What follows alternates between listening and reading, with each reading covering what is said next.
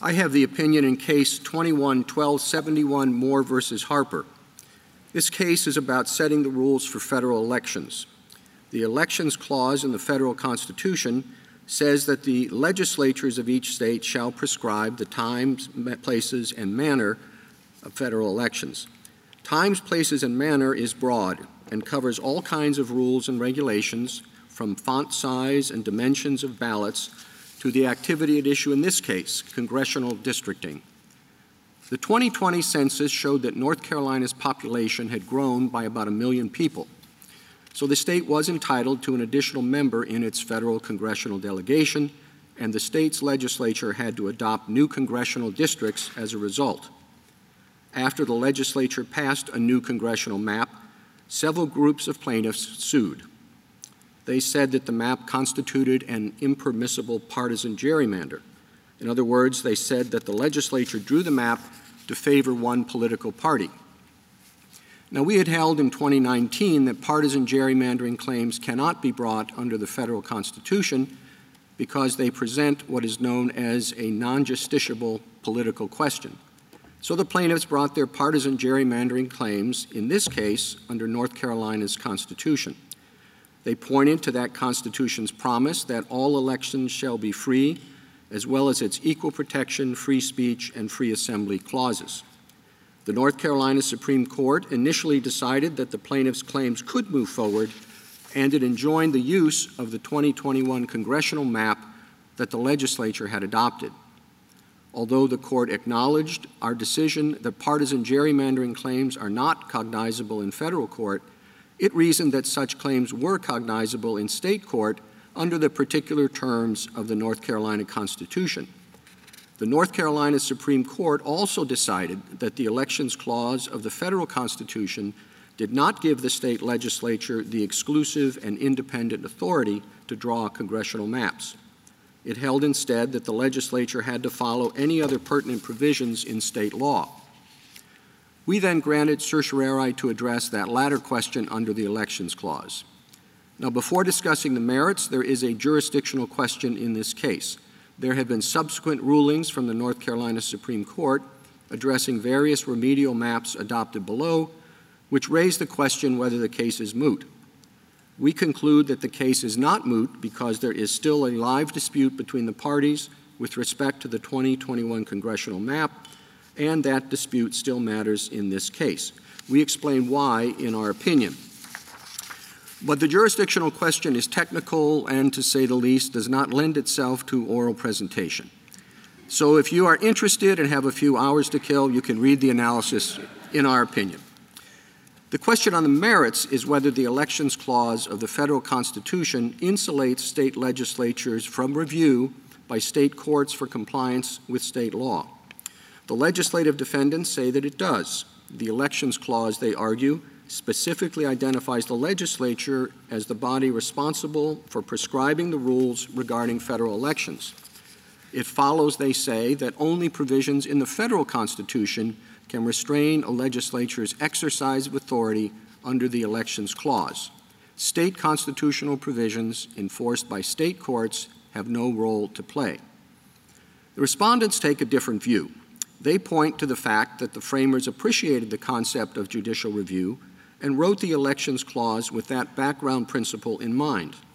They highlight our own precedents in this area arguing that we have already decided that legislatures do not have complete independence to craft rules and regulations pertaining to federal elections. And they cite historical examples of state constitutional provisions governing the rules of federal elections dating back to the founding. We agree with the respondents. In the opinion we announced today, we hold that the Elections Clause in the federal Constitution does not give state legislatures exclusive and independent authority to make rules governing federal elections free from any constraints in state law. We start with the background principle of judicial review.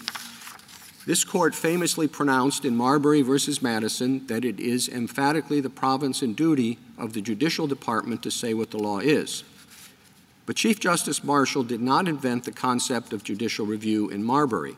In several cases leading up to the founding, state courts exercised judicial review by questioning and striking down the use of state laws found to violate state constitutions.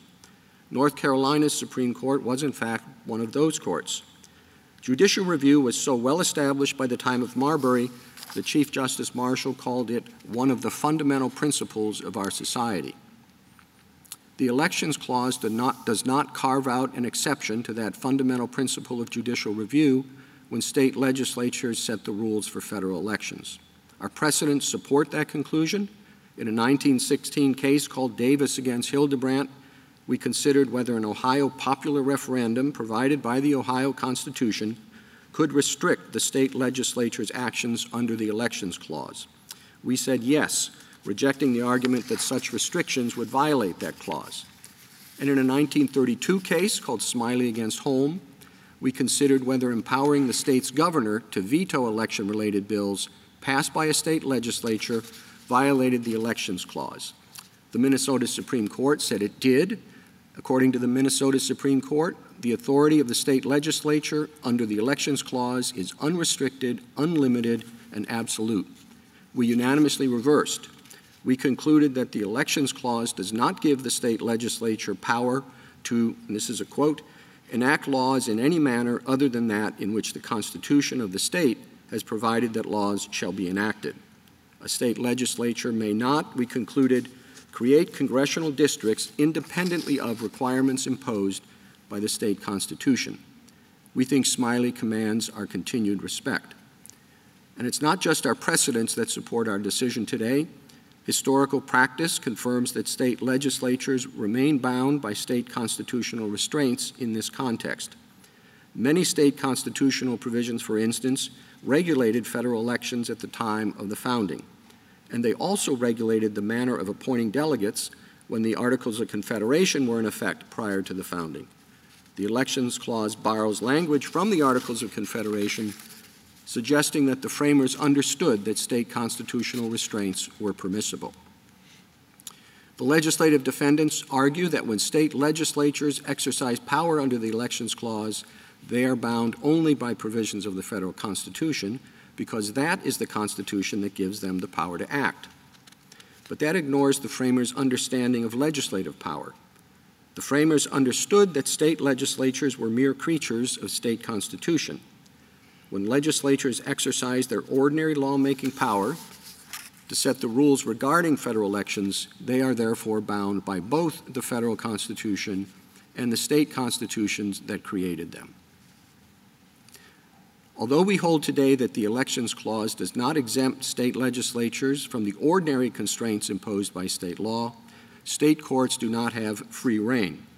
We have long said that state courts generally get to decide questions of state law.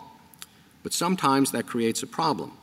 State courts cannot interpret state law in such a way that they undermine federal constitutional guarantees. To take an example, state law is an important source for defining property rights. But the Takings Clause of the Federal Constitution provides that private property shall not be taken without just compensation. As a result, we have said that states may not sidestep the Takings Clause by simply redefining traditional property interests. The same is true in the context of the Contracts Clause. The Constitution says that no state shall pass any law impairing the obligation of contracts. Now, state law generally defines whether there's a contract, but state state courts cannot apply their law about whether there's a contract in a way that makes the contracts clause a dead letter.